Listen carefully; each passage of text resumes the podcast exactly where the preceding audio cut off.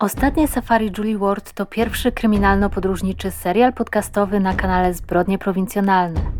Zafascynowana historią tajemniczej śmierci młodej Brytyjki w Kenii w 1988 roku postanowiłam polecieć do Afryki i zobaczyć miejsca związane z tą sprawą.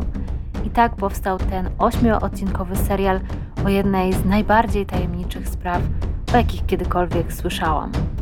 W ostatnim odcinku tej serii omówię aktualny stan sprawy Julie Ward, bo szykuje się w niej chyba nowy przełom i podsumuję wszystkie teorie, skupiając się na tych najbardziej prawdopodobnych. Zapraszam na ostatnie safari Julie Ward.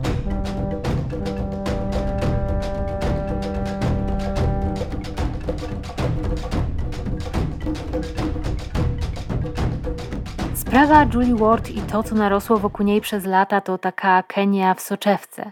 Zebrały się w niej kolonialne stereotypy, szczególnie te brytyjsko-kenijskie, stare i nowe lęki, odbija się w niej sytuacja społeczna i polityczna Kenii przełomu lat 80. i 90. i nie tylko. Widzimy w niej siłę i słabość afrykańskiego przemysłu turystycznego, przewijają się przez nią popkulturowe symbole, z którymi utożsamiana jest Kenia, czyli safari, lwy, słonie, Masajowie.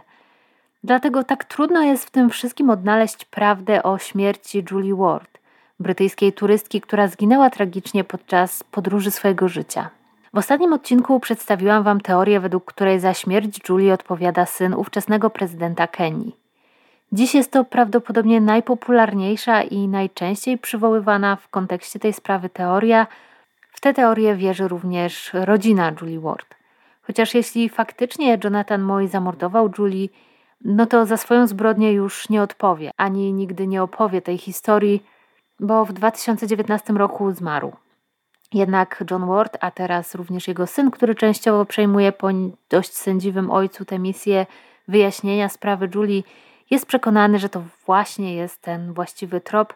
I ja na początku też sądziłam, że tak na pewno jest, po tym jak czytałam i słuchałam tego, co John Ward na ten temat mówił. Jednak teraz, gdy próbuję tak na chłodno poukładać sobie wszystkie te fakty, zeznania świadków, rozmowy, na które powołuje się John Ward i które obciążają Jonathana Moy, czyli to wszystko, co przedstawiłam Wam w poprzednim odcinku, to od razu rzuca się w oczy jedno.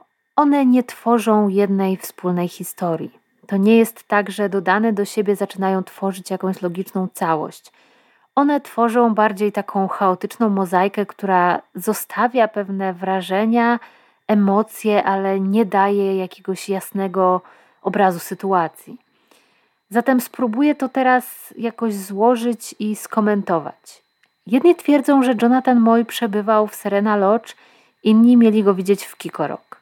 To jest możliwe, choć trzeba pamiętać, że jednak te dwie lokalizacje dzieli 50 kilometrów ale zdaniem Johna Warda Moy urządzał sobie libację alkoholową w Mara Serena Lodge razem ze swoimi ochroniarzami, przyjaciółmi czy nie wiadomo kim.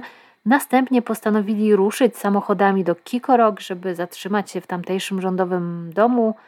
Po drodze zauważyli Julie, być może kobieta zatrzymała się, żeby zrobić zdjęcia zwierzętom i tak zwróciła na siebie uwagę Moy i jego świty.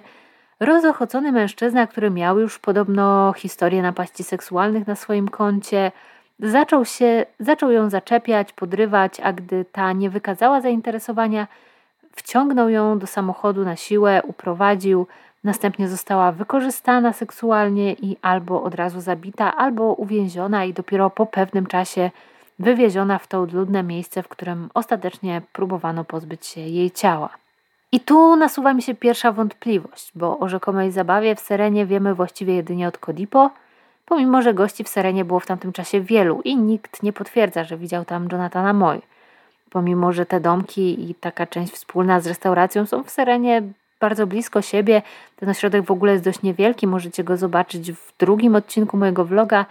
Także gdyby tam się coś takiego działo, no to pewnie więcej osób zwróciłoby na to uwagę. Szczególnie, że większość gości tam to są jednak obcokrajowcy, więc widok imprezujących Kenijczyków byłby czymś, co jakoś tam się wyróżnia.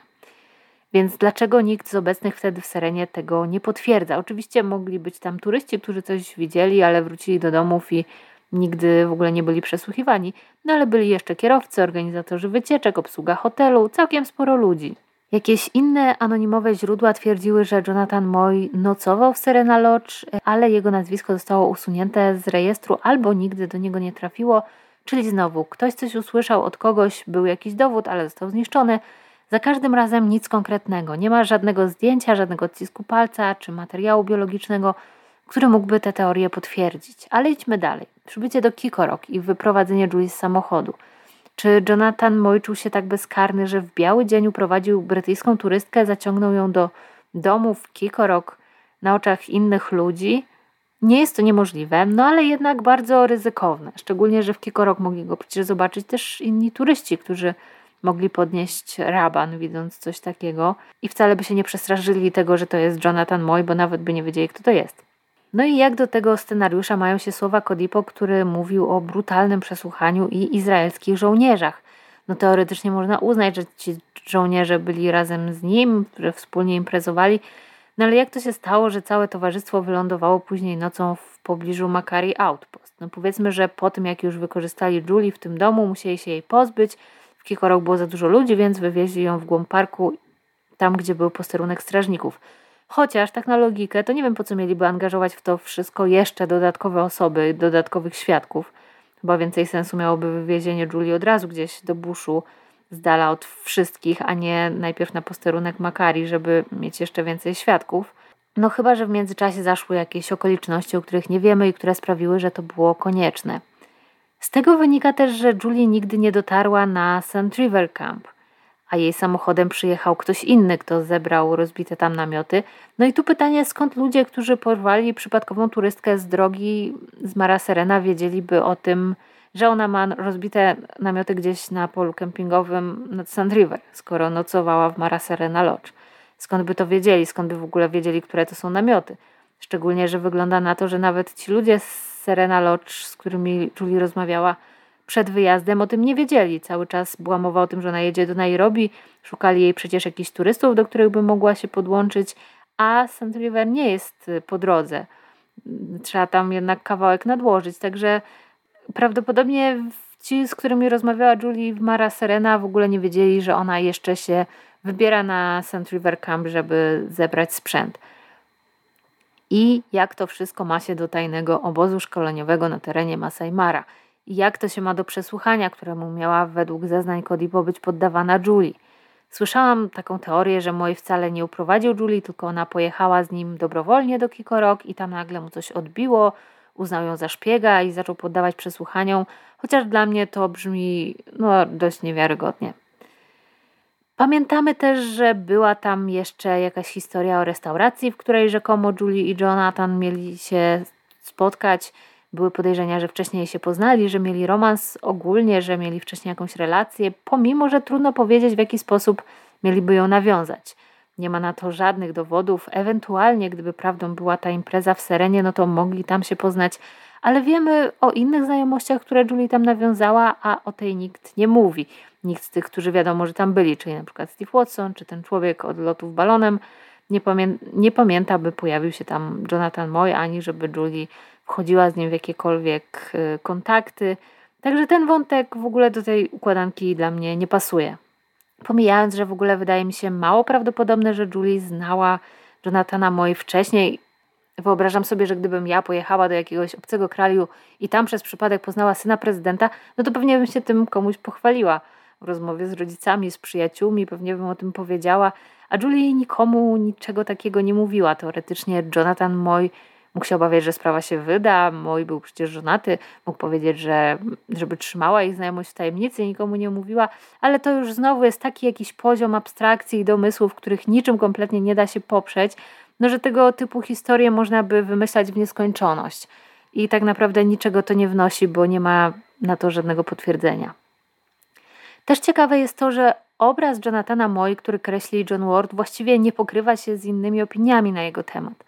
John Ward przedstawia go trochę tak, jak w Europie stereotypowo się postrzega dzieci milionerów czy polityków, czyli uprzywilejowany, bezkarny, ciągle imprezujący, otoczony grupką ochroniarzy, bezkarnie wykorzystujący seksualnie kobiety.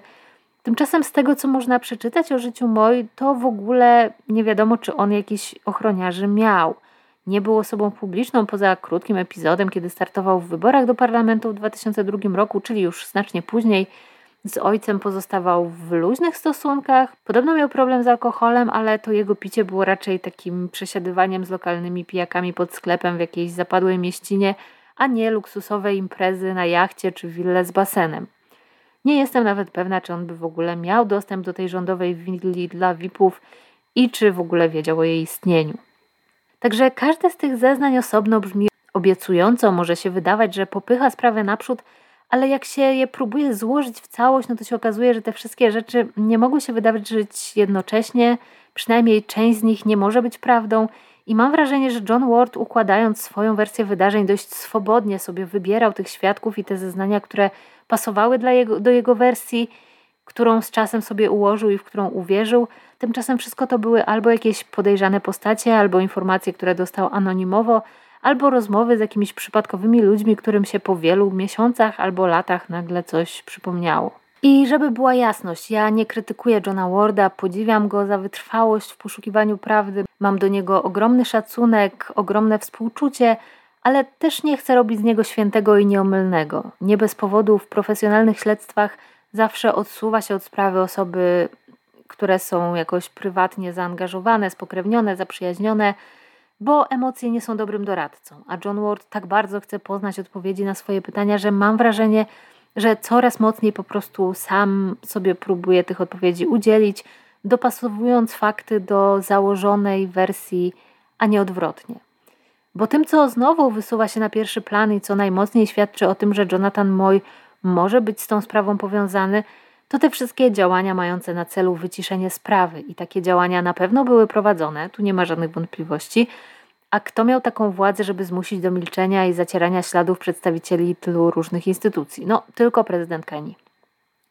Nawet jeśli jego relacje z synem nie były zbyt dobre, z pewnością zrobiłby wszystko, żeby jego nazwisko nie wypłynęło przy okazji takiej sprawy. Byłaby to kompromitacja dla całej rodziny Moj, więc zapewne prezydent nie pozwoliłby na to, żeby jego syn został aresztowany i postawiony przed sądem za zabójstwo turystki. Jeśli nie ze względu na niego, no to na pewno ze względu na siebie, swoją reputację i swoją karierę. Tylko w pewnym momencie znowu kończą się fakty i zaczynają domysły. Ja jestem przekonana, że prezydent Moj rzeczywiście miał jakiś udział w tuszowaniu tej sprawy, a przynajmniej o tym wiedział, i być może to łączy się też w jakiś sposób z jego synem. Natomiast nie do końca przemawia do mnie takie wyjaśnienie, jak to, które przytoczyłam, bo tak naprawdę nie ma nawet pół dowodu na to, że Julie w ogóle padła ofiarą gwałtu. A ta teoria tworzy całą historię właśnie wokół takiego przekonania. Ale to oczywiście są tylko moje przemyślenia i być może nie mam racji, bo John Ward spędził tyle czasu badając tę sprawę, że na pewno wie o wiele więcej o niej niż ja i być może ma rację. Ja tylko mówię o moich refleksjach po zapoznaniu się z tymi wszystkimi wnioskami. I w tej sprawie niestety to jest właśnie głównym problemem. Poruszamy się wśród jakichś domysłów, anonimowych informacji, ustnych przekazów – Niestety rodzinie Wardów nie przychodzą z pomocą żadne nowe dowody, które mogłyby dostarczyć jakichś rzetelnych wyjaśnień. Choć w 2010 roku przeprowadzono badania DNA dowodów znalezionych w parku Masai Mara, wiadomo, że nieraz w takich śledztwach sprzed lat badanie DNA przynosi przełom i pozwala rozwiązać sprawę, jednak to niestety nie jest jedna z tych spraw choć detektywi ze Scotland Yardu polecieli do Kenii i pobrali próbki materiału biologicznego od kilkunastu osób w ten lub inny sposób łączonych z tą sprawą, to wyniki tych badań nie przyniosły żadnych odpowiedzi ani nowych tropów w sprawie. Przypuszczalnie tego materiału do porównania mogło być za mało. Co ciekawe, też ten materiał pochodził ze znalezionej w pobliżu miejsca, w którym spalono ciało Julie, ludzkiej kupy, która nie należała do Julie, co potwierdziły badania, a że w tamto miejsce tak znowu wielu ludzi się nie zapuszcza, żeby sobie zrobić dwójkę, no to jest niemal pewne, że te odchody należały do kogoś, kto spalił szczątki Julie. Z tego, co powiedział brat Julie Ward, wynika też, że nie byli w stanie uzyskać materiału genetycznego od człowieka, który ich zdaniem jest głównym podejrzanym, czyli jak się domyślam od Jonathana Moy. Chociaż jeśli to faktycznie on miałby stać za całą sprawą, to raczej tę brudną robotę by zrzucił na kogoś innego. Skoro w tę całą akcję miało być zaangażowanych kilku ludzi, to nie sądzę, żeby akurat on tam osobiście siedział w nocy w buszu i defekował pod krzakiem. Jonathan Moy zmarł jednak w 2019 roku, a w 2020 Kenia pożegnała jego ojca, Daniela Arap Moy, emerytowanego prezydenta. A więc może czas na nowe rozdanie w sprawie Julie Ward. Dopóki obaj mężczyźni żyli, presja mogła być zbyt duża, pomimo że Moy nie był już prezydentem, to wciąż z pewnością jego wiedza na różne tematy i jego pieniądze mogły skutecznie pracować przeciwko rozwiązaniu tej sprawy, ale teraz szanse na to, że ktoś wreszcie odważy się wyznać prawdę, wzrosły. I w Wielkiej Brytanii śledztwo w sprawie Julie Ward nadal się toczy. To tłumaczy nerwowe zachowanie strażników z Masai Mara, gdy wiedzie się do tej części parku, która jest związana ze sprawą Julie. Jeśli nie wiecie o czym mówię, to odsyłam do trzeciego odcinka mojego vloga z Kenii, w którym udało mi się zobaczyć ten kawałek parku, zanim przytrafiła nam się dziwna sytuacja. W wywiadzie udzielonym na początku tego roku John Ward zapowiedział, że weszli w posiadanie nowych dowodów i faktów w sprawie Julie, ale jeszcze nie podadzą ich do publicznej wiadomości. Podobno po śmierci Moi pojawiło się więcej chętnych do mówienia, pojawiły się też jakieś dokumenty.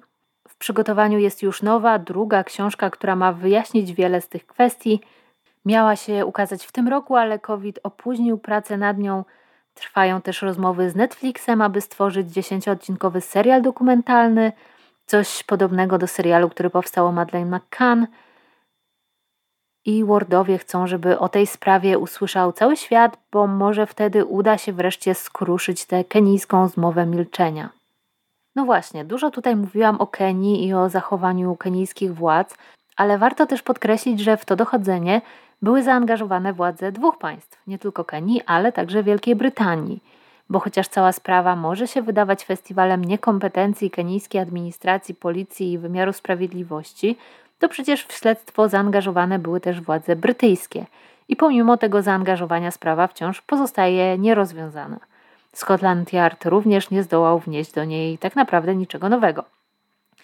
No a gdyby na chwilę odłożyć Jonathana Moy i tę związaną z nim hipotezę, to co nam zostaje? Co wiemy na pewno o sprawie Julie Ward?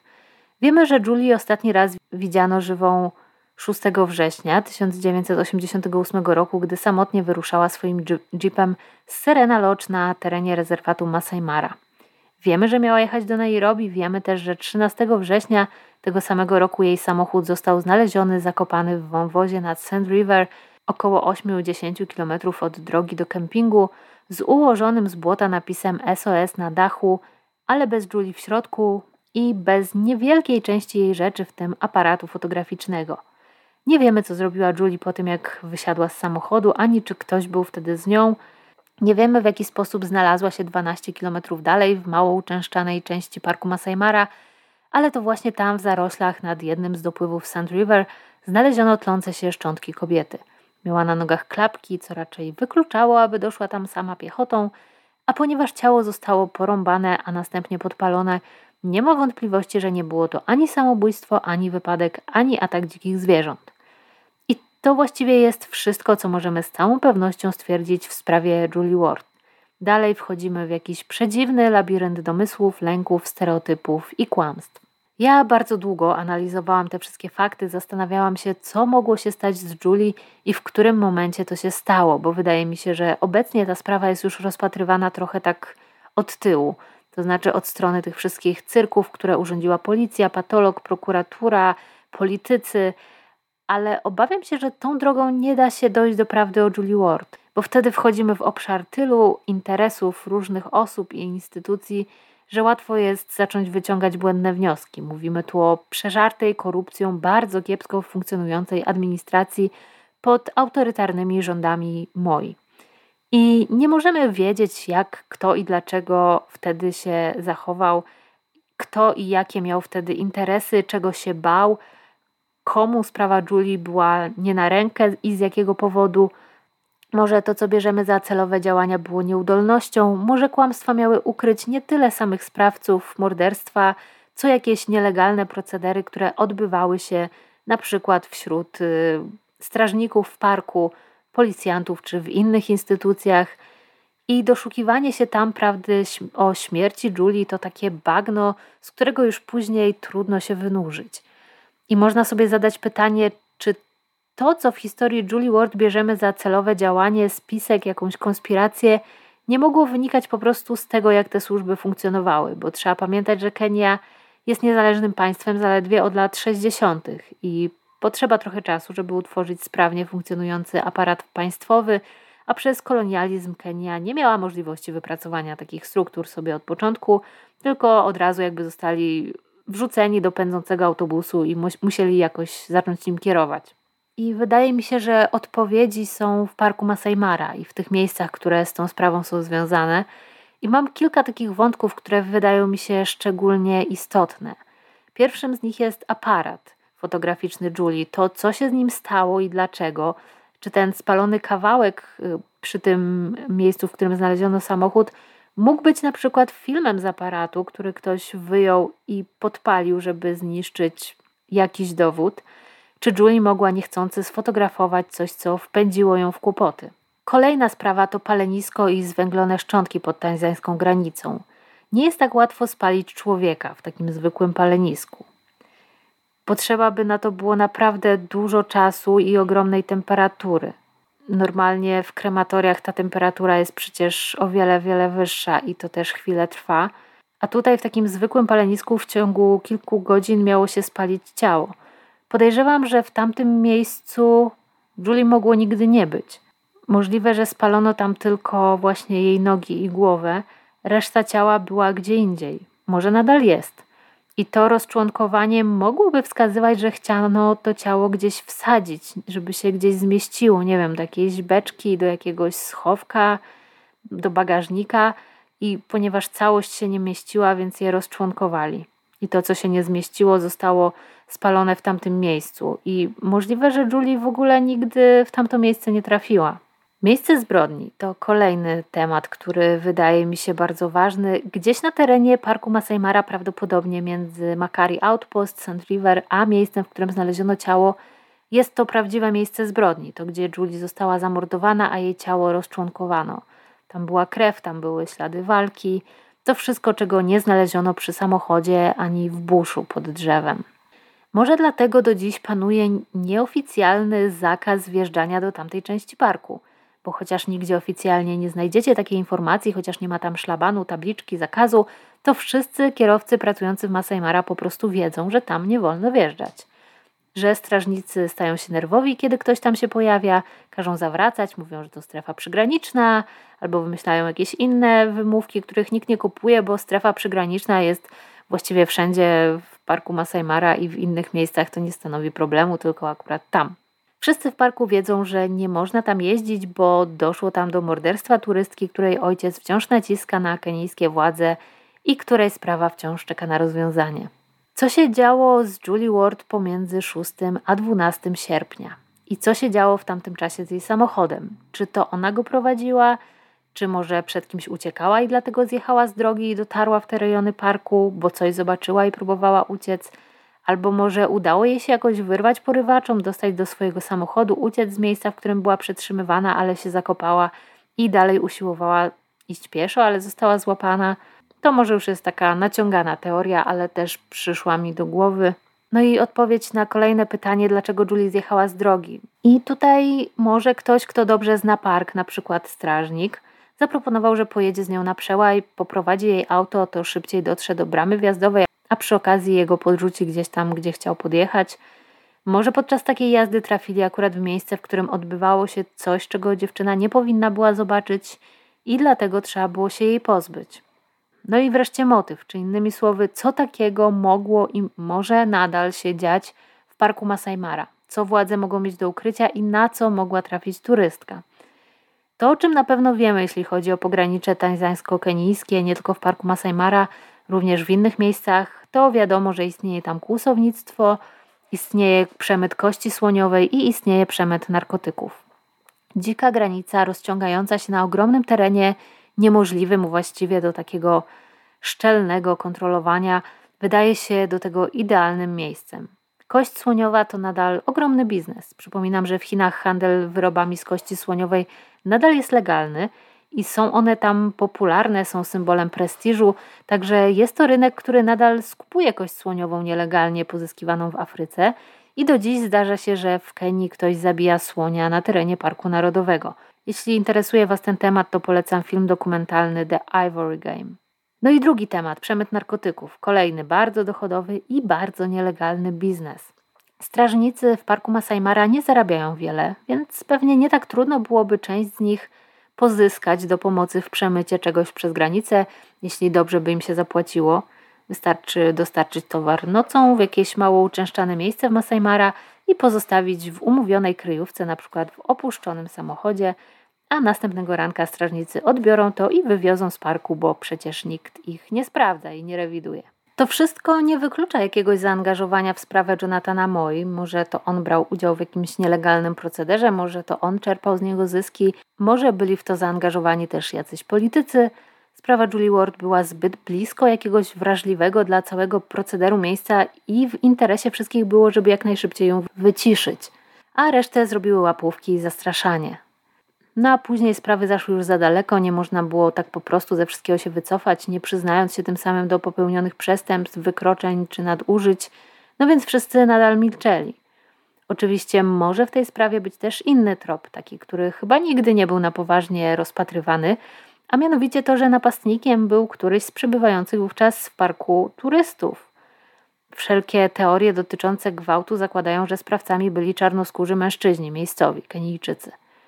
Ale przecież park był wtedy pełen białych turystów, białych ekspatów prowadzących działalność na terenie parku. Była ta szwajcarska ekipa filmowa stacjonująca w pobliżu miejsca znalezienia jeepa. Równie dobrze to ktoś z nich mógł być przecież mordercą. Oni byli najbliżej tamtego miejsca, więc właściwie nie wiem dlaczego ten wątek nigdy nie został jakoś bliżej przebadany. Na Julie równie dobrze mógł napaść ktoś, kto nocował na kempingu St. River, albo ktoś, kto przejeżdżał tamtędy wracając z safari. Ale zarówno John Ward, jak i pozostali autorzy, dziennikarze piszący o tej sprawie zdają się w ogóle nie brać pod uwagę, że mordercą mógłby być jakiś przypadkowy biały turysta. Pojawiały się sugestie, że mógł to być któryś z jej znajomych, jakiś zazdrosny kochanek i, ten, i tym podobne, e, ale ale to głównie w tej takiej prasie brukowej. Natomiast nigdzie nie znalazłam teorii, że to jacyś podpici biali turyści uprowadzili dziewczynę. Głównym argumentem jest to, że zrobił to ktoś, kto znał teren Masai Mara bardzo dobrze. Ale tak naprawdę to wcale nie jest konieczne. Wystarczy, że ktoś miał mapę i zorientował się, że w tej części parku niczego nie ma, nie ma lodży, nie ma dróg, nikt się tam nie zapuszcza, więc wybrał to miejsce losowo. Poza tym na przykład ci członkowie szwajcarskiej ekipy sami już świetnie poznali tamtą część parku, znali go również przewodnicy wycieczek, nie tylko Kenijczycy i nie tylko czarnoskórzy. John Ward kontaktował się z wieloma turystami, których nazwiska znalazł w rejestrze odwiedzających w St. River Gate, ale nie do wszystkich dotarł. A nawet gdyby wśród nich był morderca, no to przecież nie miał możliwości, żeby to zweryfikować. Poza tym ten ktoś wcale nie musiał nocować na kempingu St. River, mógł wjechać inną bramą, Mógł tam też pracować i w ogóle nie było go w tym rejestrze. Trzeba by tak naprawdę sprawdzić wszystkich, którzy w tamtym czasie przebywali na terenie Masai Mara. Julie mogła zabrać z kempingu jakiegoś turystę lub turystów, którzy poprosili ją o podwózkę, na przykład do Kikorok, a po drodze obezwładnili i zjechali w burz. Zastanawia mnie też jeszcze jedna rzecz, bo obsługa w Serena Lodge i ten człowiek, który organizował loty balonem, szukali Julie towarzystwa na drogę powrotną. To oznacza, że ileś tam osób wiedziało o tym, że Julie planuje samotną jazdę przez Masai Mara. Może któraś z tych osób postanowiła to wykorzystać, wiedząc, że dziewczyna będzie sama i winnego należałoby szukać właśnie wśród tych, którzy tamtego dnia nocowali w Serena Lodge albo tamtędy przejeżdżali. Mam wrażenie, że ten wątek w ogóle nie był badany, bo też zbadanie go byłoby bardzo trudne, szczególnie w tamtych czasach. Turyści przebywający na terenie Masai Mara pochodzili przecież z wielu krajów, a gdy toczyło się śledztwo, już dawno byli poza granicami Kenii, w swoich krajach albo w innych krajach, jeśli ruszali w dalszą podróż. No i dotarcie do nich wszystkich i przesłuchanie było prawie niemożliwe. Ale zastanawiam się, czy na przykład na liście tych, którzy przebywali wtedy w Masai Mara, znalazłyby się jakieś osoby, które w późniejszych latach albo wcześniej miały jakieś problemy z prawem, może było oskarżone o napaści, molestowanie, może nawet gwałt albo morderstwo. Myślę, że ciekawie byłoby móc sprawdzić te nazwiska. No ale prawdopodobnie już obecnie się tego nie da zrobić. Tylko ta hipoteza nie wyjaśnia późniejszych prób zatajenia sprawy. Ale z drugiej strony, czy na pewno nie wyjaśnia? W końcu na terenie Masai Mara było wtedy wiele biznesów należących do białych. W samej Kenii również żyje jeszcze sporo Brytyjczyków, których rodziny sprowadziły się tam w czasach kolonialnych i zostały. Oni też mogą być bogaci, wpływowi, mieć na przykład niesfornych synów, których muszą kryć. A to, że Wielka Brytania również brała udział w tuszowaniu sprawy śmierci Julie Ward, jest dzisiaj już właściwie pewne. Choć w swojej książce John Ward wypowiadał się bardzo pozytywnie i ze zrozumieniem o brytyjskich władzach i ich pomocy, to po latach jego opinia na ten temat już taka pozytywna nie jest. I w wywiadzie, którego udzielił w zeszłym roku, powiedział, cytuję: Wybrali, że będą wspierać Moi zamiast mnie. Wspierali kenijskie próby zatuszowania sprawy, żeby podtrzymać stosunki dyplomatyczne. Mieli nadzieję, że sprawa umrze śmiercią naturalną, ale my na to nie pozwoliliśmy. Ktoś stara się zamieść pod dywan, więc robisz się upierdliwy i to trwa i trwa bez przerwy. Okazało się bowiem, że brytyjskie władze porozumiewały się z przedstawicielami strony kenijskiej wkrótce po tym, jak odkryto szczątki Julie Ward. Zresztą podobno to właśnie z MI6, czyli brytyjskiego wywiadu, wypłynęła ta szalona teoria o piorunie, który miał rozerwać Julie na kawałki.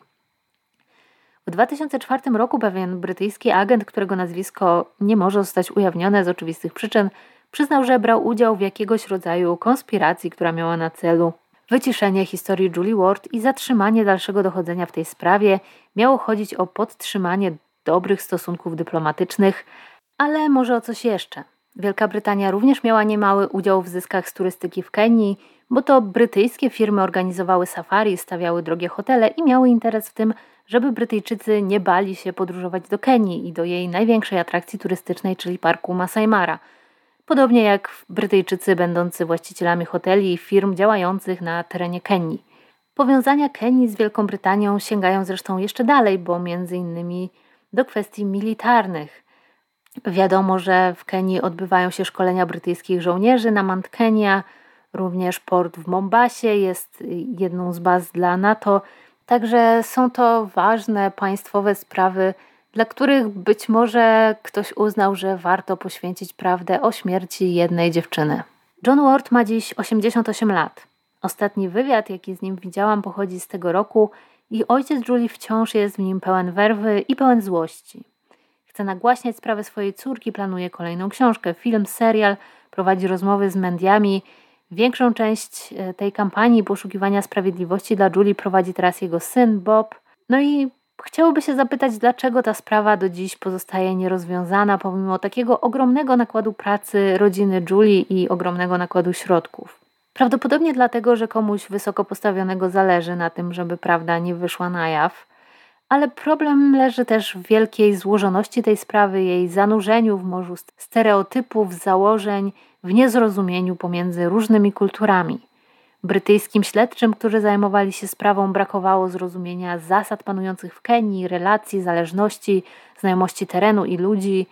Bariera, nieufność sprawiały, że świadkowie, jeśli już w ogóle z nimi rozmawiali, no to niekoniecznie byli z nimi szczerzy, a oni może nie do końca wiedzieli też, jakie pytania zadawać i w jaki sposób. Przy braku dowodów zostały tylko domysły i teorie, a te wszystkie są z jednej strony mocno skażone kulturowymi mitami, lękami, stereotypami dotyczącymi rasy, płci, wyobrażeniami pochodzącymi jeszcze z epoki kolonialnej, a z drugiej strony politycznymi realiami ówczesnej Kenii. Do tego niestety doszedł prawie zupełny brak dowodów rzeczowych, materiału biologicznego. Co się stało z Julie Ward?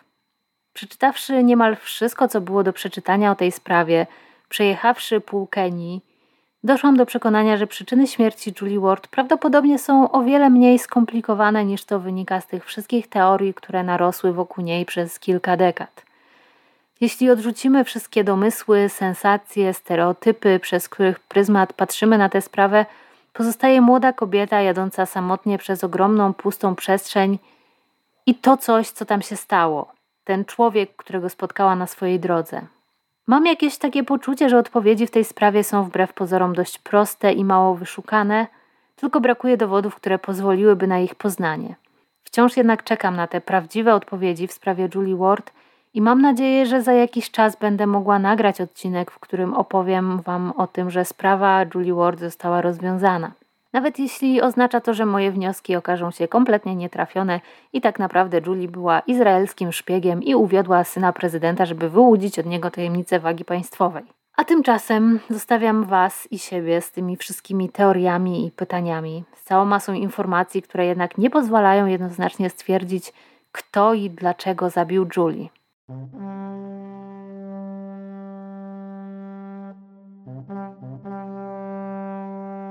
Warto pamiętać, że podobnie jak narracja o Kenii, którą znamy, tworzona jest przede wszystkim przez białych, tak i historia Julie Ward opowiadana jest głównie przez zachodnich dziennikarzy, autorów i wreszcie członków jej rodziny. A to może być czasem obarczone błędem, kiedy przychodzi do oceny różnych zachowań i sytuacji, które miały miejsce w Kenii i wynikają z tamtej kultury i tamtych doświadczeń. Patrzenie na nie przez pryzmat europejskiej logiki może często prowadzić do niezrozumienia, do nadinterpretacji i mnie też na pewno nie udało się ich uniknąć, chociaż starałam się dowiedzieć jak najwięcej o Kenii, o jej historii, polityce, społeczeństwie. No i mam nadzieję, że Wy też dowiedzieliście się przy okazji tej sprawy czegoś nowego i ciekawego. No i to już koniec mojej opowieści. Mam poczucie, że wreszcie wyrzuciłam z siebie tę historię, która od pół roku we mnie siedziała i całkowicie zawładnęła moją wyobraźnią. Jeśli pojawią się nowe materiały w tej sprawie lub nastąpi jakiś przełom, to na pewno zrobię o tym jakiś dodatkowy odcinek. No a póki co dziękuję, że zechcieliście wysłuchać opowieści o ostatnim safari Julie Ward. Wszystkie źródła do tej serii są dostępne w linku, który macie w opisie. Zdjęcia osób i miejsc, o których wspominałam w odcinkach, są dostępne na Instagramie. Sobotę zobaczycie jeszcze ostatni odcinek mojego vloga z Kenii, w którym zwiedzając Mombasę i okolice cofniemy się do kilku ważnych wydarzeń z historii Kenii i też trochę podsumuję całą tę serię. No a później wracamy już do naszych rodzimych zbrodni prowincjonalnych.